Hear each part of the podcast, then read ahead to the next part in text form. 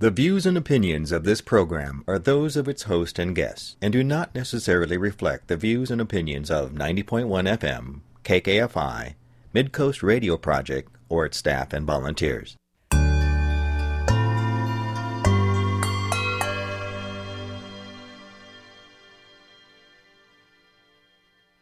Welcome to Jaws of Justice Radio on 90.1 FM, KKFI, Kansas City Community Radio.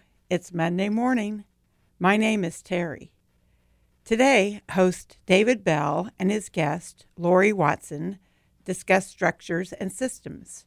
Dr. Lori Watson is a professor of philosophy at Washington University in St. Louis, Missouri. Her research interests include political philosophy, feminism, philosophy of law, and ethics. Is it any wonder she's been asked to speak on Jaws of Justice? Dr. Watson and David will discuss the intersection of sex work and the criminal justice system through a philosopher's lens. Lori Watson has written books ranging from logic to sex works. With a PhD in philosophy, she loves knowledge and the application of logic to what an individual believes to be true. Please stay tuned to listen to her thoughts on whether the treatment of sex as a criminal court matter is fairly and logically applied. We look at where we've been, where we are, and make plans for a better future. David and Lori try to identify systemic differences between deception and truth, and they ask us Is what we believe making logical sense? We'll play the calendar in the middle of our hour. Today, we'll close our hour with a segment of Prison Radio, Eddie Treadwell's commentary of Peace on the 22nd of each month. For January, that date is over, but February is coming. On Jaws of Justice, we examine how to find justice in our society. Justice will not be served until those who are unaffected are as outraged as those who are. Now we begin our show. Host David Bell speaking with Dr. Lori Watson. Good morning. This is David Bell, and you're listening to Jaws of Justice on 90.1 KKFI. We finished our series on trauma, and today we're going to start a series looking at structures and systems. But don't worry, I promise there'll be a conversation about sex within that to keep everyone interested. You know, I remember a story my parents told me about uh, I was standing, or my parent, my mother was holding me, or I was near a stove, and they were telling me not to stick my hand in the spaghetti uh, that was boiling on the stove. And of course, I wanted to, and I did for a second, and I learned not to do that. But I'm sure many of you out there have not stuck your hand in spaghetti that was boiling on the stove, but yet you know not to. And I want you to think about where that comes from. You didn't experience something, but yet you know something, or you think you do, and therefore you act accordingly. Last week, I was talking to someone from Eastern Europe who's coming over to Kansas City to live. And he was asking where he should reside. He wanted to rent an apartment for him and his wife. And he told me before I had even brought up different parts of town, perhaps where he may want to be, he said, I already know not to live east of Troost. How would he have learned that? Where would that have come from? And he is already willing to act on information for which he has no experience. Today, we're going to talk about how some of those structures and systems come into play. And we're going to talk about how we make decisions based on those. And then we're going to also talk a little bit about how we uncover those. And as an example of that, we'll look at part a portion of the criminal justice system dealing with sex work. For all of these things, we're welcome to our show, Professor Lori Watson. She's a professor of philosophy, Washington University in St. Louis. She's authors of books such as A Concise Introduction to Logic, equal citizenship and public reason, a feminist political liberalism, debating pornography, and debating sex work. Good morning, Professor Watson.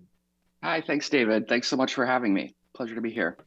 Thanks for for being here. I'm really excited because uh, I love peeling back, if you will, these layers of the onion, and and I with you, I want to begin in the beginning, which is first of all, how would you d- define philosophy as we go along this this brief journey today? That's a great question. I think, I mean, starting at its roots, Philo and Sophie, it's uh, the love of wisdom. So generally in the academy, we, you know, start philosophy with Socrates, although there are the pre-Socratics and the precursors, but we have mostly have fragments. So at least in the Western world, philosophy eh, sort of begins in, in earnest with, with Socrates. And so, really, philosophy and isn't it's not an empirical discipline it is a reflective conceptual discipline so we want to think about the nature and meaning of terms like Socrates was concerned with what is justice or his one of his famous dialogues he never wrote anything Plato transcribed what is either very fine examples of or nearly verbatim types of conversations that Socrates had and there's a dialogue called the Euthyphro in which Socrates is engaging with a character named Euthyphro and essentially, the question he wants to get at is what is the nature of piety? And so the dialogue proceeds with Socrates asking Euthyphro a series of questions, trying to get at a conceptually clear definition of the term pious. And it leads to this question is something loved by the gods because it's pious? or is it pious because it's loved by the gods? The modern day version of that would be is something right because God commands it, or does God command it because it's right? And so it gets to the nature of morality and trying to understand how we use these terms, what the reasons and arguments for understanding justice one way rather than another is. And that's not an empirical investigation because people's uh, you know differ as to what counts as justice. So we couldn't just take an opinion poll we have to rather step back and think okay, what kinds of reasons support a particular view of justice versus another? And when you are engaging in that stepping back reflection about what kinds of reasons support a particular view of something like justice over another, you're doing philosophy.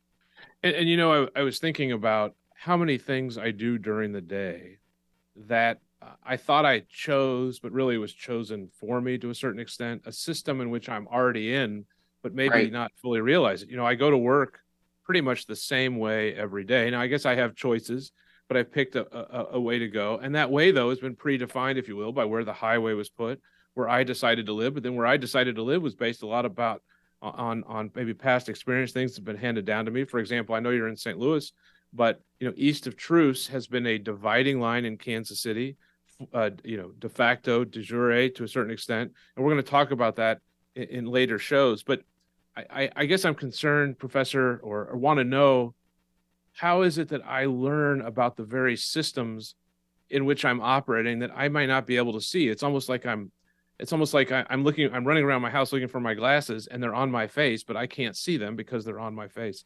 How do we, how do, as a philosopher, how do you even uncover or begin to identify these various systems in which you live?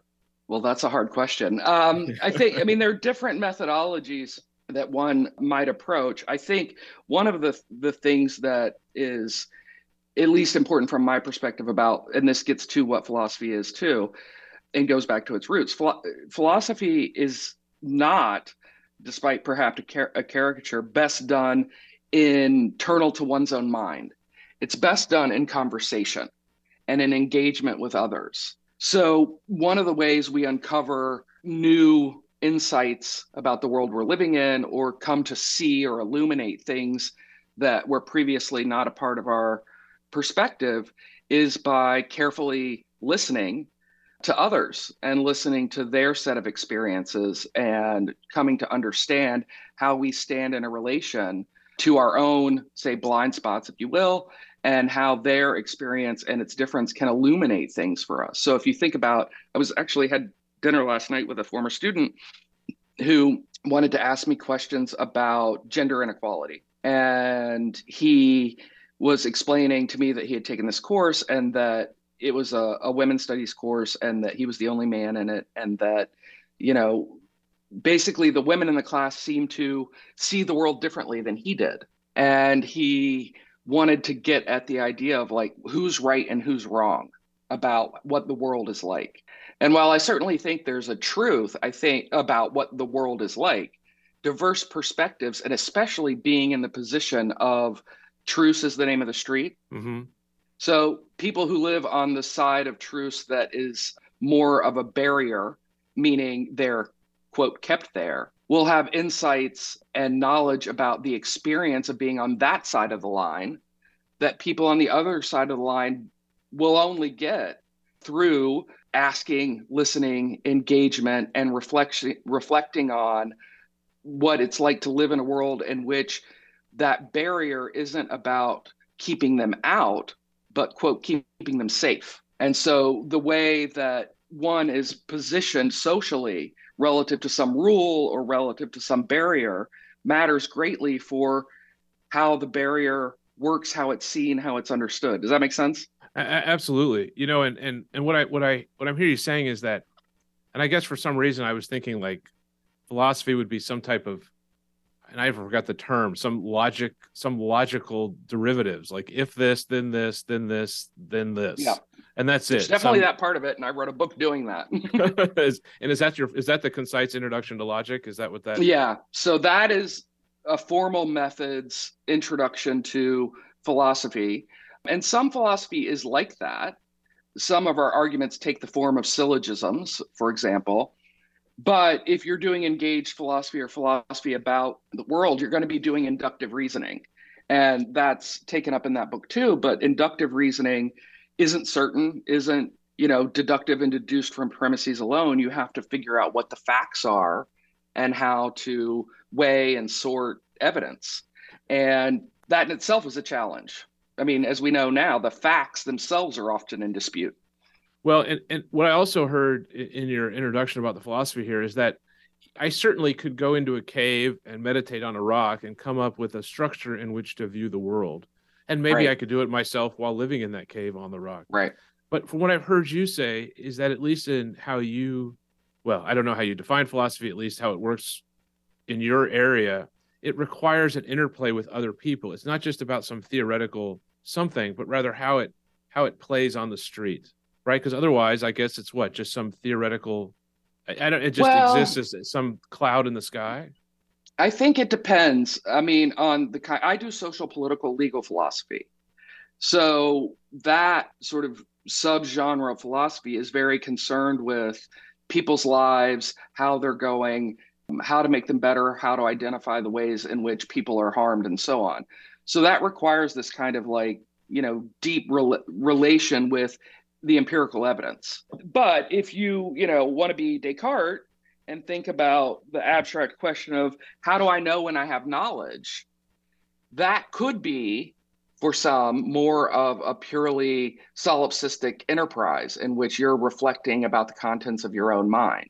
Well, and it wasn't a Descartes. I know, and I the joke I told you a little while ago when we were just talking. The mm-hmm. only philosophy joke I know was guy walks into bar, uh, waitress comes up says, "Would you like a, a drink?" Descartes says, I, "I think not," and he disappears. Right? Because his thing, I think he's, I think therefore I am. Now I think he was talking about as evidence of me being. I'm here thinking.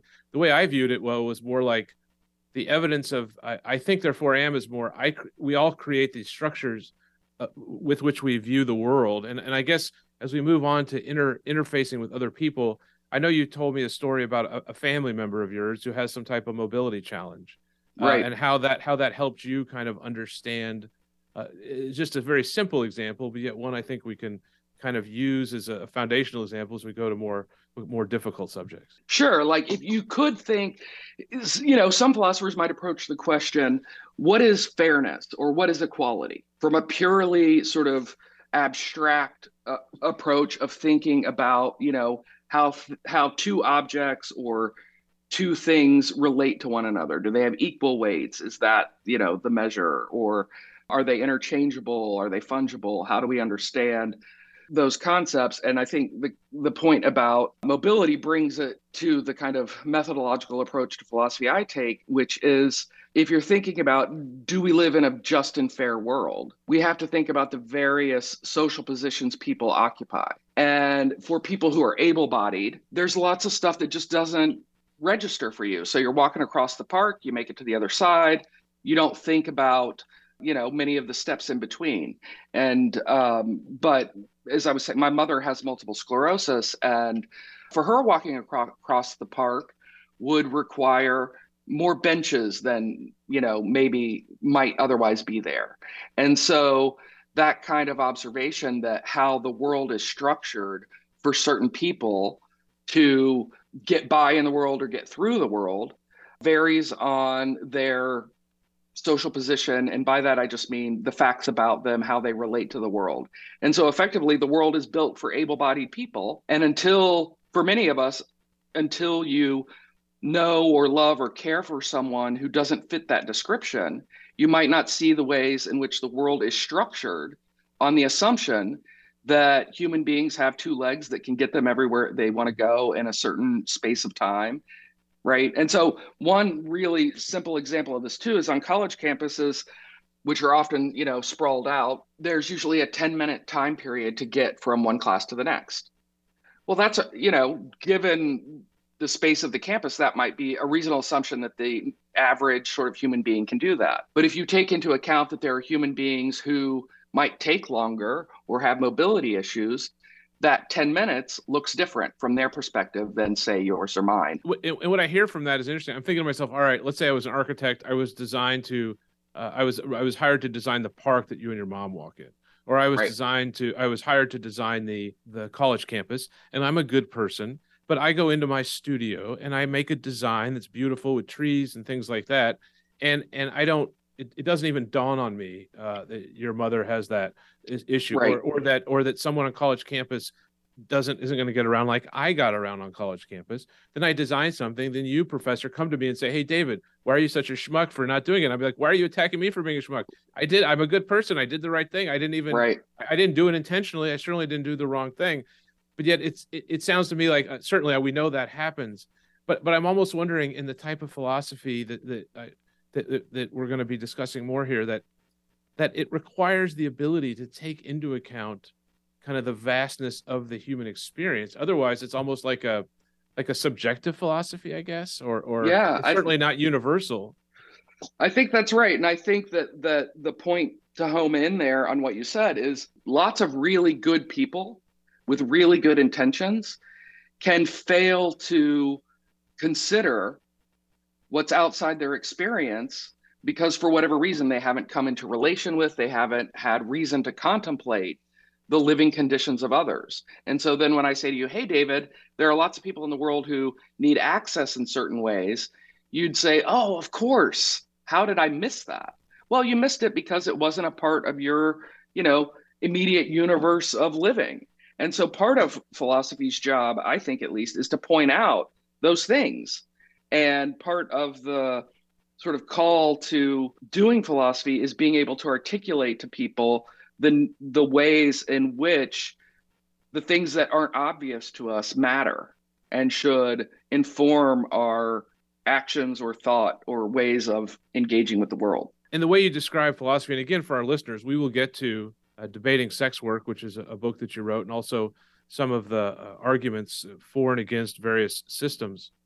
But from what I hear you, you saying, Professor, it almost sounds like you engage in statistics sometimes, or you engage in empirical studies. Like this is how it actually impacts someone. I'm going to do a poll of these this group of people, or I'm going to do something to find out the actual real world uh, impact of I what's do. going on. Not all philosophers do, but I am a feminist trained trained in feminist methodology. And so i very much think you have to start some of this thinking with the facts on the ground. And so if you think about like the early feminist movement or the second wave of it in the US it began by what's called consciousness raising groups where women would come together and describe their collective experience and individual experience of being a woman in the world and what that felt like and that moment of sharing with others your experience you know my boss was hitting on me. I don't think he meant anything by it but it made me feel uncomfortable. That was the ground and the root of the recognition that sexual harassment was a phenomenon that was pervasive and systemic and it wasn't about the individual woman. So it wasn't her fault it wasn't her responsibility she wasn't doing anything wrong to provoke it. It was in you know the culture and the nature of uh, women entering these male spaces and you know that beginning insight of hey many of our bosses are making sexual overtures to us in ways that feel uncomfortable or ways that make us feel trapped or in ways that are abusive was the ground that ultimately led to the origination of uh, a legal account of sexual harassment and its recognition as a form of inequality. Whereas in the early days, it was just like that's just how men and women interact. That's just how it is. So, so in my view, thinking about lived experience and then the statistical reality of its pervasiveness can be illuminating to understanding um, how structures like gender shape people's lives in ways that can be harmful. But but how do we go from this is just you know this is just how boys act, right? Or this right. is just how men and women interact. How do we go from that to a group of women getting together in a consciousness kind of raising or, or a group? How does it go from this is how men and women act to hey, I think there might be something wrong here, and it's not wrong individually with each of us. There's something wrong more so with the system in which we reside. How, how does it get from one place to the other? Well, I don't think I don't think there's any one answer across groups, but it's certainly true that there can become an aha moment when you realize that people who share something in common, whether it's gender or race or sexuality, are all having the same experience.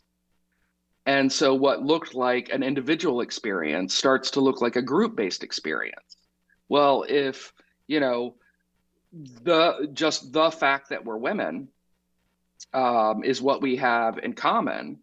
And the experience looks eerily familiar over and over again. What is the relationship between the experience and being understood as a member of this group and how do they fit together? And then you had a lot of brilliant women putting the pieces together and creating theories uh, legal theories um, and philosophical theories explaining the nature of that gendered relationship and how it structured power inequality in the workplace in ways that led to the vulnerability of women to pervasive sexual harassment. And, and so, what, what sounds to me like, which is kind of cool here, is is that this group gets together, and I know we're talking just a, generally, but a group of women get together, like, wait a minute, this happened to me. No, no, wait a minute, this happened to me. I thought it was me. It's not me. It's right. something bigger.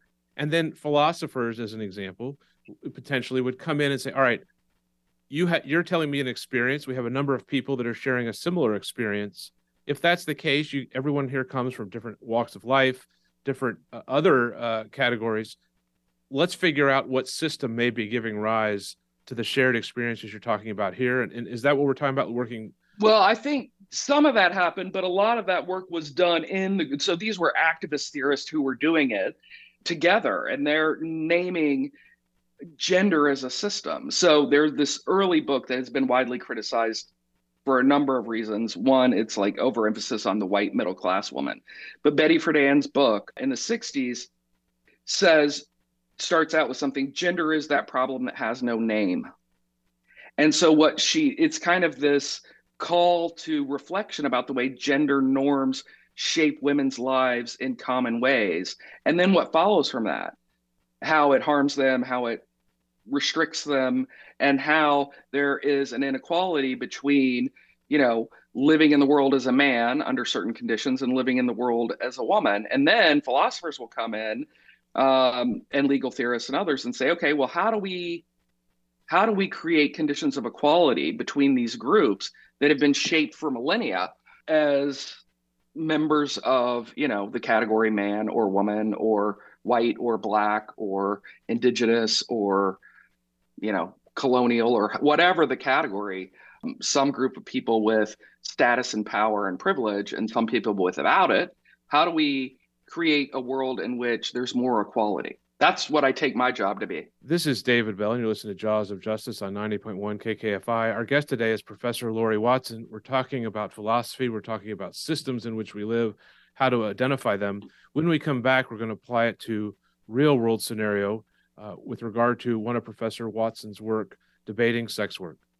This is Jaws of Justice on 90.1 KKFI. Support for KKFI by City Year Kansas City. As an education equity nonprofit, City Year works inside Kansas City Public Schools, supporting students emotionally and academically so that they can thrive inside and outside of the classroom. To learn more about City Year's service and open positions, visit cityyear.org. Eco Radio KC, a locally produced exploration of positive solutions to the ecological challenges we face as we work to create a healthier future for our community and the planet. Hear from regional and national guests, find out about upcoming events, and learn how to keep yourself and your family well. Tune in each week from 6 to 7 on Monday evenings or listen anytime at kkfi.org slash podcasts.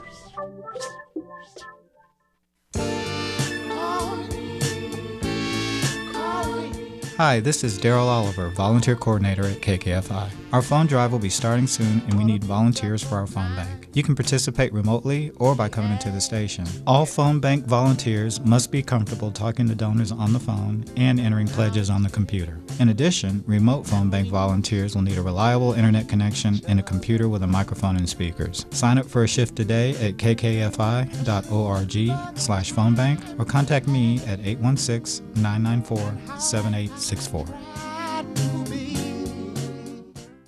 Now, the calendar for the week of January 30th. There's a play at the Unicorn Theater from January 25th to February 12th, 2023. If you're interested in refugee problems and rights, you can see this Refuge, co created by Satya Jnani Chavez and Andrew Rosendorf. Translation by Maria Luisa Burgos. Refuge contains adult subject matter and is recommended for ages 16 up. Refuge is produced at Unicorn Theater, 3828 Main Street, Kansas City, Missouri, as a part of National New Play Network Rolling World Premiere. Moms Demand Action for Gun Sense is an active group of mothers and others who advocate common sense about guns. To see events, go to momsdemandaction.org. Today, Monday, January 30, 5:30 p.m., there's a Justice Matters community meeting about the Douglas County, Kansas jail report in the auditorium of the Lawrence Public Library, 707 Vermont Street, Lawrence, Kansas. For years, Justice Matters has pushed for a comprehensive study to help understand who was in the Douglas County Jail and why. The Vera Institute of Justice has completed a study. This is the public's chance to learn about it. Thursday, February 2nd at 5 p.m., there's a meeting of the Empower Missouri Community Justice Coalition, a multi sector team of dedicated advocates who envision a future without mass incarceration. This is a virtual meeting, and the access link is at empowermissouri.org or on our website. A list of services, meals, and hotlines are available at lawrenceprogressivecalendar.blogspot.com. That list is updated daily. Please take care of yourselves and others. Thanks to all our listeners. Stay close to your dial and stay well. My name is Terry, reminding you that these events and more can be found on the Jaws of Justice Radio Facebook page as well as the Jaws of Justice radio page on the KKFI website, kkfi.org. We now return to our program. This is David Bell on 90.1 KKFI. On today's show, we're talking to Professor Lori Watson. In the first half hour, we talked about philosophy, we talked about identifying systems, examples of that. And now we're going to talk about a specific one within the criminal justice system. And it focuses primarily on one of Dr. Watson's books, Debating Sex Work. First of all, uh, Professor, I know with some reading some of your work, the, the, the, term work is kind of an air quotes here when I say sex work. Yeah. Could you help us define the, the category, the thing we are talking about, so we could better understand how to apply some of the things we learned in the first half hour of the show? Sure. So the most popular or frequently used term now, and this is actually a result of a lot of activism for what most people would refer to as prostitution, what I call prostitution, is sex work. Now, one thing to note sex work as a category is much broader than just transactional sex. It includes pornography, it includes stripping. So it's a broad category of activity in which sex or sexual activity or sexualized activity is you know in a market. The book you are referring to is just about prostitution. I have another book on pornography and the reason for separating them at least from a, a kind of practical policy point of view is that given the different ways in which sex is mediated whether it's you know a transactional sex in person or you know through video or in the old days magazines or so requires a different analysis. Because if you're going to deal with pornography in the United States, at least you got to talk about the First Amendment.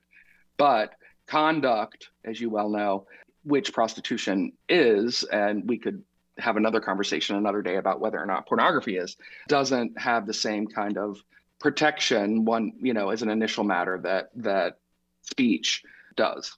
And so sex work is a broad category. This book just focuses on prostitution and really the i have a co-author jessica flanigan. She's at the university of richmond. And the book i guess i'll make a couple of points just about the setup. So for the both the pornography and the sex work book they're both debating books. And that was an intentional choice um, on my part because i think that these topics, especially, are controversial topics in which people are deeply invested in one side or the other. The best way to think carefully about it is in conversation with someone who disagrees with you. So, sort of singing to the choir or echoing to the chorus makes no progress for anyone. And so, if we want to think hard about these issues, and this is part of the model of philosophy I was referring to in the first um, part of our discussion is you got to get to go with someone who disagrees and will challenge everything you say because that makes you explore more deeply and think more carefully about whether you should revise your view or whether or not there are better uh, or clearer reasons available for the view that you do hold.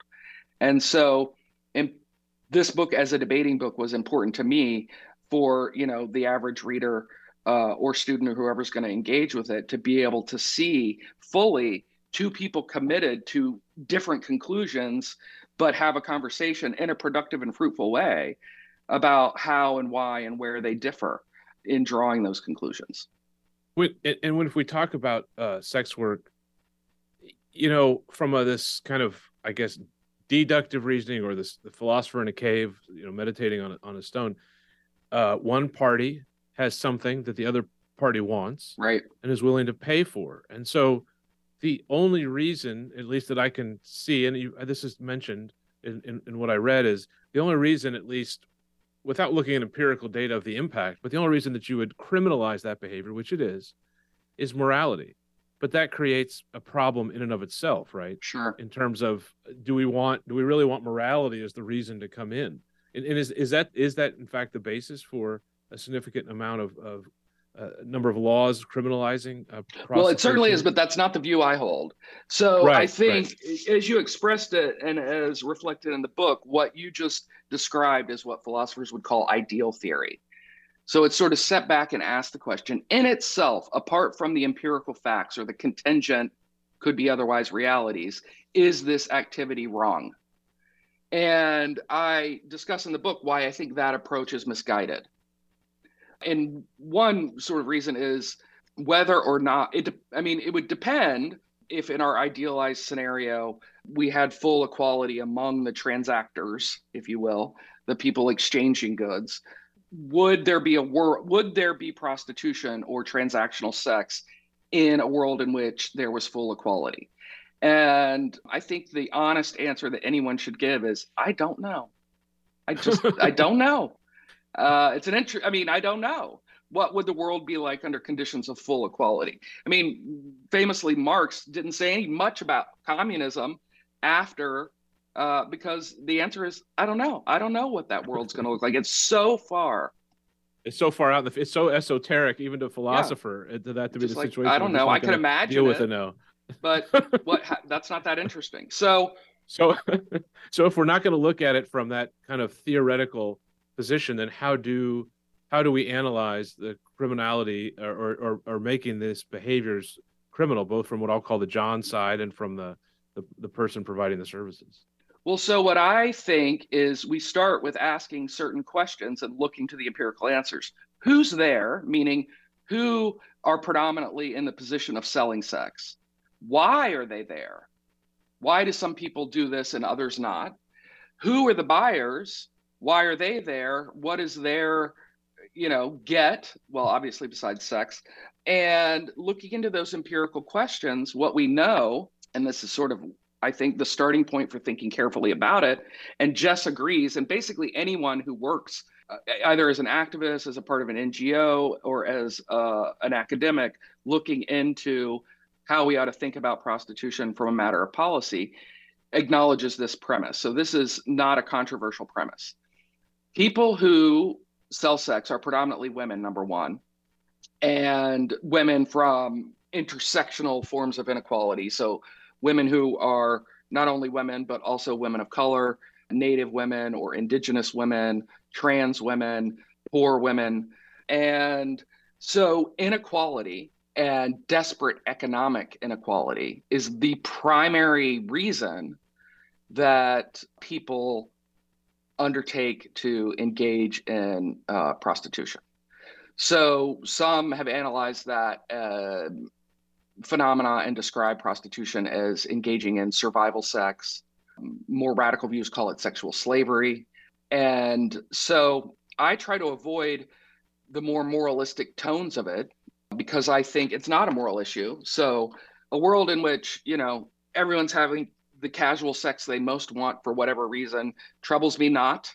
Uh, I have no sense that, you know, sexuality is uh, you know something to be policed by our collective mores but if you know one group of people are systematically in the less power or less privileged position like women in prostitution are and and they're harmed by that now i want to think well well how does this how does this work and how what are the harms and how do we articulate them and what should we do about that I'll just say briefly. Oh, go, ahead. Go ahead. I was just going to say briefly that the people who disagree with me, including Jess, think that sex it work like is work like any other form of work, and so they would argue it's only you. Uh, the only people who would think sex work is different than say working at some other crappy job because you don't have money. Uh, like you know being a host at walmart or whatever you know the exploitative crappy job of the day is. The only difference is that it involves sex and you know people like me are super uptight they'd say or prudish about sex. And so there's no difference you know between selling your body as a laborer where you're lifting bricks or what i'm doing now which is well you're not paying me but we'll talk about that later uh, if i'm you know selling you my mind say you're giving me, you know, a hundred bucks for doing this, um, readers he, or listeners, he's not. Um, you know, I'm. Why is that not problematic? Because my mind is like more me than my genitalia, and so, right. The, these are the kinds of arguments that push back on the idea that there's anything unique about prostitution and sex work. And of course, in the book, I say, well, wait a minute, and let me give you some arguments that that it is.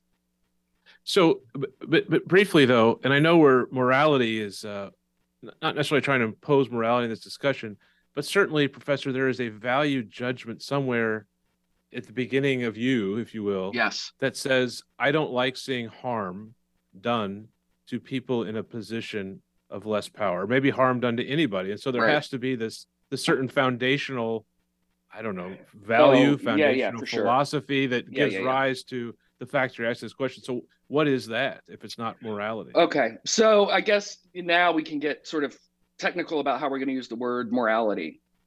Right. So, of course, there are normative moral value judgments in um, our legal system. It's shot through with it, right?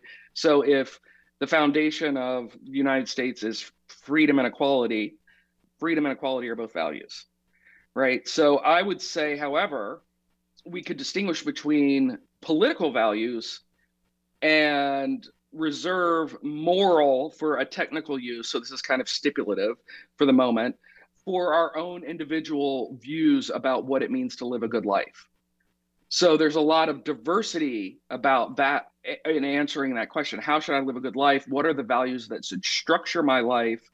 And in a, you know, a liberal society, and listeners, I don't mean liberal in a sort of pejorative sense. Uh, United States is a liberal democracy, even if you're a Republican, right? Meaning it is a democracy that values freedom and equality and thinks, for the most part, the government shouldn't be telling you how to structure your individual value commitments and life, right? So the, the government shouldn't legislate a full scope morality so that if you break your promises or you cheat on your spouse or you're that you know the moral police are going to come get you so i would say that yes the values of freedom and equality are normative values but they're squarely within our legal system grounding the sort of constitutional structure reflected in the constitution and a number of ways and that appealing to those more universal and shared values that all citizens are free and equal persons is different than appealing to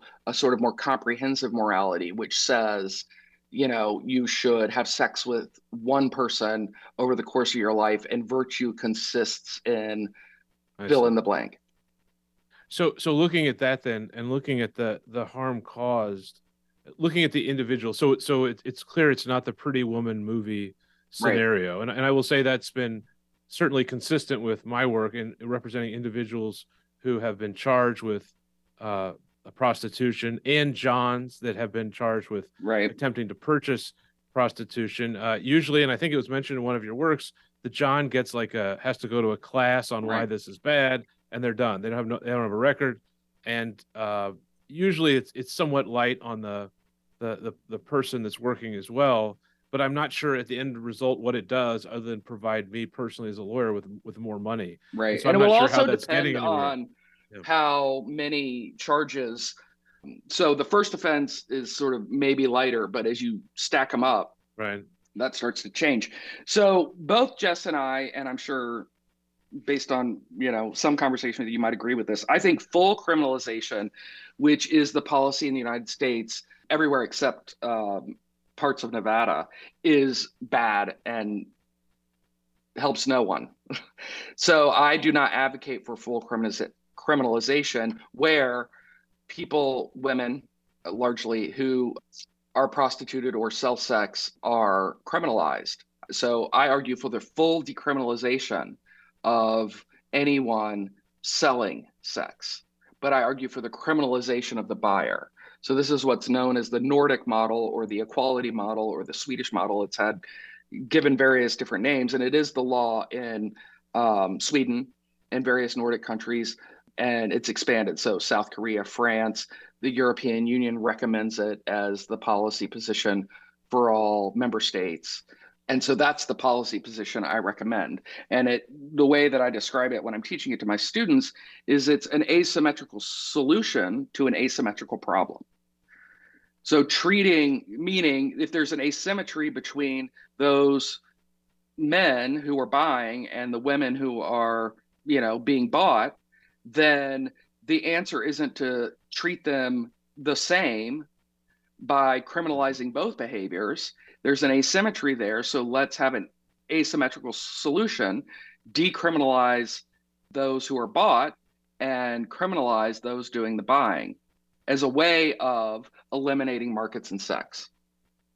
And, and so, but but ultimately, though, I, I, think also we talked about there has to be some wraparound services for yeah, absolutely. the person selling, because otherwise you're you're depriving yes. a person of the only means of survival they may have, which is why they went into the work to begin to. Right. So the the model includes deep, full decriminalization of those uh, bought with avail. It has to have economic services, you know, either in the form of well, certainly in the form of uh, some income, education, childcare, healthcare, basic human needs need to be met, uh, or the model won't work.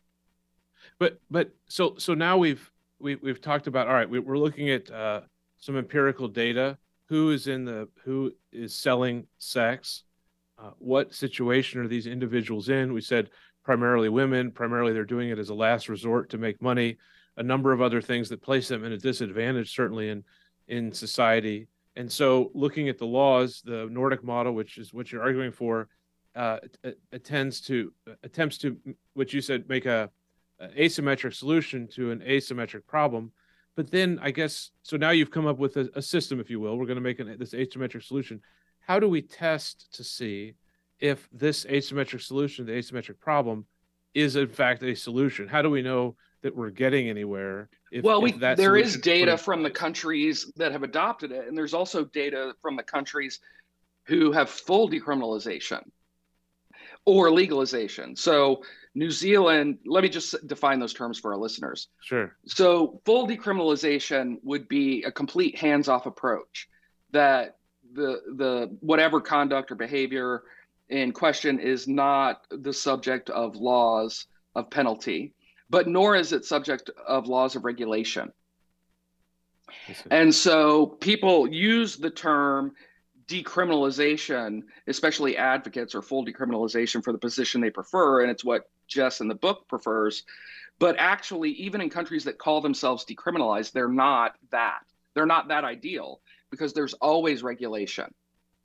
And so the line between legalization would be where there is specific laws like you have to have this kind of license. You, there are zoning laws there are age restrictions there are regulations uh, about how you know any quote business might be conducted. And that would be legalization. So even in countries that call themselves decriminalized like new zealand there regulations that have features of the full legalization like germany does in which you have to have brothel licenses people who work in brothels are subject to taxes, right? So on decriminalization, there'd be no taxes directly. I mean, right. uh, yeah. Although everybody has to pay tax on income, so I don't know. That would be kind of like an Al Capone situation. I don't know how. Uh, you, you, might know more about that than me. Um, but so the fifth. But yeah, go ahead. Yeah, in uh, in uh, so so in, in countries where the Nordic model is is is adopted, is there been a is there been a a positive something. I don't yes. even know what that means. So two things that I'll just highlight. One in Sweden in particular, they've done studies because it was passed in 1999. So we've got two decades of evidence. And the reduction of um, people in prostitution has been significant. The reduction in buyers has been significant.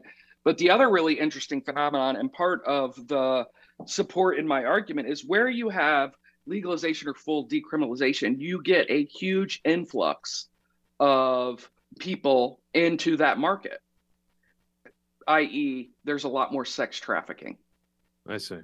And um, that's because the market, when you get toleration, whether that's decriminalization or legalization, the demand grows. And where demand grows, supply needs to grow and supply of the given country is insufficient to meet the demand. And so you often have, you know, these are politically charged terms, but sex trafficking into areas to meet demand, or as other people would call it, you know, on the other side, migration for labor. But 70% of the people in the German market, for example, are not German.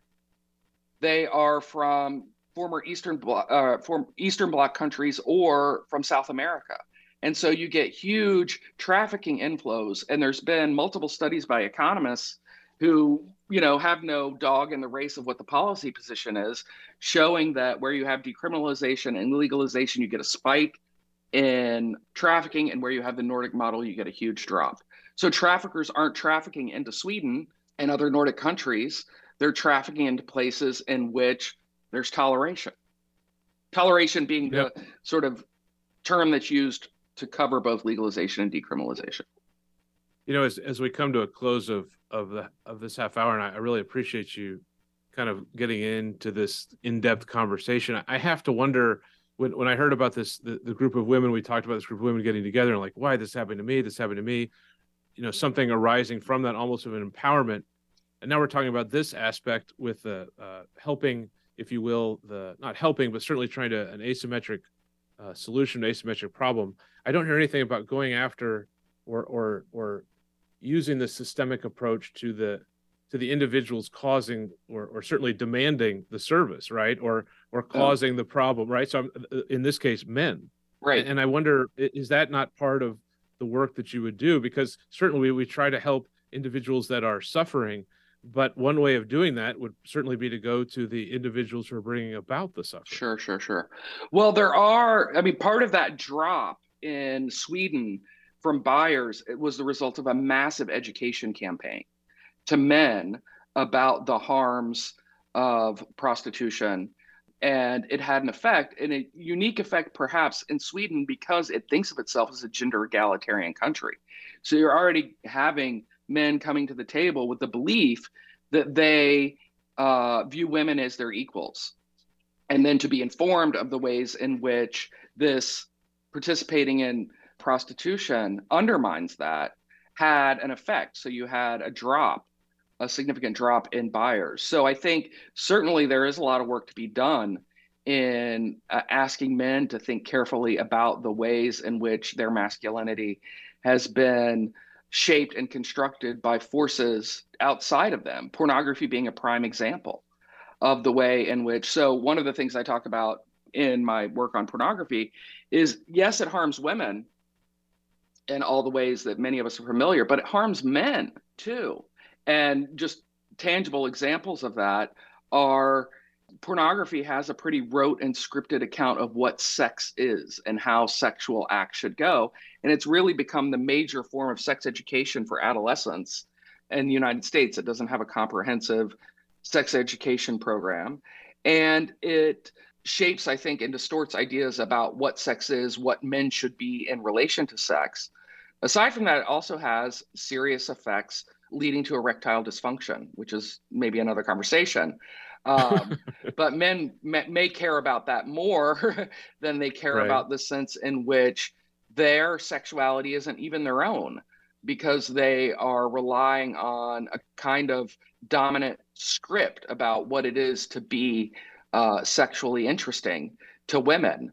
And that script is a lie. It's it's not accurate. And the women in pornography are performing excitement and interest in activities defined from a kind of male gaze point of view, but then relating to actual women in the real world on the basis of that script is well, I don't know. I mean, we could fill in yeah, lots of words there. no, I'm, I'm I'm starting to sweat. By the way, now, Professor, getting extremely uncomfortable. Well, I grew up, and you know, we talked about Sixteen Candles and the example in that yeah. movie that I grew up with was just a horrific example. As I look back, you know, ultimately, Professor, I guess for me is and we talked about this in a discussion before the show, and, and we'll close uh, on this is that you know ultimately if we go back to the central value, whatever that is, I think if we start with something like empathy and love uh-huh. is something that you and I talked about that how how do my actions and, and, and listeners believe me when I tell you this, I certainly make the mistake all the time of not doing this, but but how do our actions impact other people? And I guess not only that, but to make sure that when I say other people, I'm talking about as many people as possible. I certainly want to get to know uh, people that are in different situations than myself. Otherwise, I wouldn't be able to answer that question appropriately. Sure, sure. So, I mean, I think, and, and this in a way goes back to the original discussion we had about philosophy. I think philosophers approach the world with a curious mind. So, I think connecting to the idea of empathy and love for others, part of engaging with the others is to have a curious mind about where they come from, what their lives are like, what their experience of the world is like. And I think to the extent that all of us can pause and listen and take that in rather than, you know, prejudge or pre-categorize, we create conditions for relating to other people in ways that are respectful. You might use the word loving there or caring or, you know, embracing of our common humanity. And I think, I hope at the end of the day, that's what philosophy helps us all do. Professor Watson, thank you so much for taking the time to be with us today. Thanks so much. It was super fun. I hope we can do it again about something else another day. I look forward to it. This is Jaws of Justice on 90.1 KKFI. Mr. Eddie Treadwell calling again. I'm from uh, Kinross Correctional Facility here in Michigan Prison. And uh, we just had uh, implemented a program of nonviolence, a, no, a day of peace, a day of healing on the 22nd of each month. It's called Code 22. Code 22 symbolizes peace, uh, no violence for this one particular day of each month on the 22nd. And we have a proclamation uh, that's been accepted and followed by at least 13 other cities here in Michigan, and we're trying to get it worldwide uh, at least throughout the United States in every city, every state. Uh, a day of peace, a day of healing, which is necessary and is needed uh, to uh, try to save lives and uh, violence, stop crime. You know what I'm saying? But reflecting upon uh, something good, something uh, wonderful that allow us to be our best selves and live in harmony with one another. And the proclamation is say No Violence Day, each 22nd day, a day for peace, healing, rest. Whereas each 22nd day of the month is officially proclaimed citywide on a day of peace and healing in Detroit. Each citizen is asked to honor the 22nd by promoting peace in their circle of influence. And whereas each 22nd day since October 2010, the UCOA has focused on those who have been victims of violence. Each month, families are invited to gather at an event that helps citizens turn their pain into power through practicing forgiveness and the discipline of making positive change. And whereas the United Communities of America is a community organization focused on the reduction of crime uh, through the promotion of peace, healing, and positive change, led by its founder, uh, Miss uh, Miss uh, Pastor Davis. And thou shalt not kill message is on the forefront of the national movement to present God's word over violence and whereas honoring the 22nd day means the elimination of all negative emotions and intentionally allowing peace to flow through each individual for one day. Those engaged in violence are asked to stop and honor the code for at least that one day with the goal of no violence across America. Now, therefore, I, Mike Duggan, Mayor of the City of Detroit, do hereby proclaim the 22nd of each month, a day of thou shalt not kill, a day for peace, healing, and rest. This is the proclamation that have been uh, uh, implemented in Detroit, as well as uh, 13 other cities in Michigan, and we're trying to get it spread. It we're trying to get some uh, get it spread. It's trying to get some publicity. We're trying to get it known and practiced by uh, many people as possible to try to help facilitate peace and uh, positive thinking within our communities and hope it prevent crime and uh, we have a better life for ourselves and our upcoming children. You know, a, a journey of a thousand miles began with the first step. I think the first step is to get the minds geared towards creating peace within themselves and others.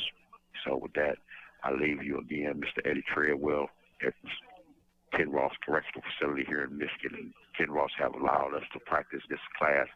The uh, first day of this class will be started on uh, the seventh of next month, on the on the twenty on the on the Tuesday. So have a great day, and until next time, Mr. Eddie Treadwell, I'm out.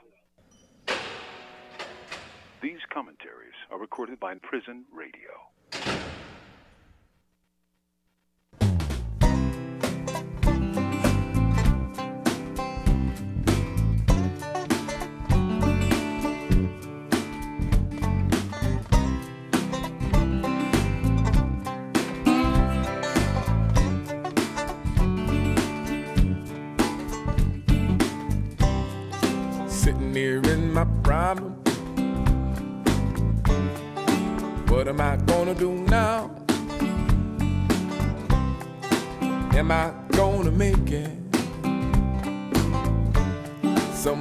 Somehow. Well, maybe I'm not supposed to know.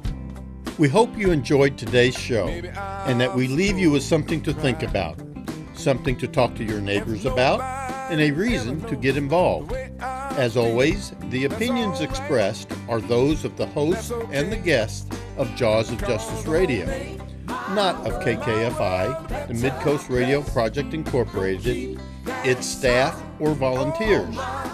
You can find our calendar of events and a link to our show episodes on the Jaws of Justice Radio Facebook page. You can always listen to us live and find our podcast on the KKFI website kkfi.org. If you have a show idea or want to help produce the show, you can send an email inquiry or comment to kkfi.org forward slash contact. This is Jeff reminding you our outro music is Higher Ground from the Playing for Change CD.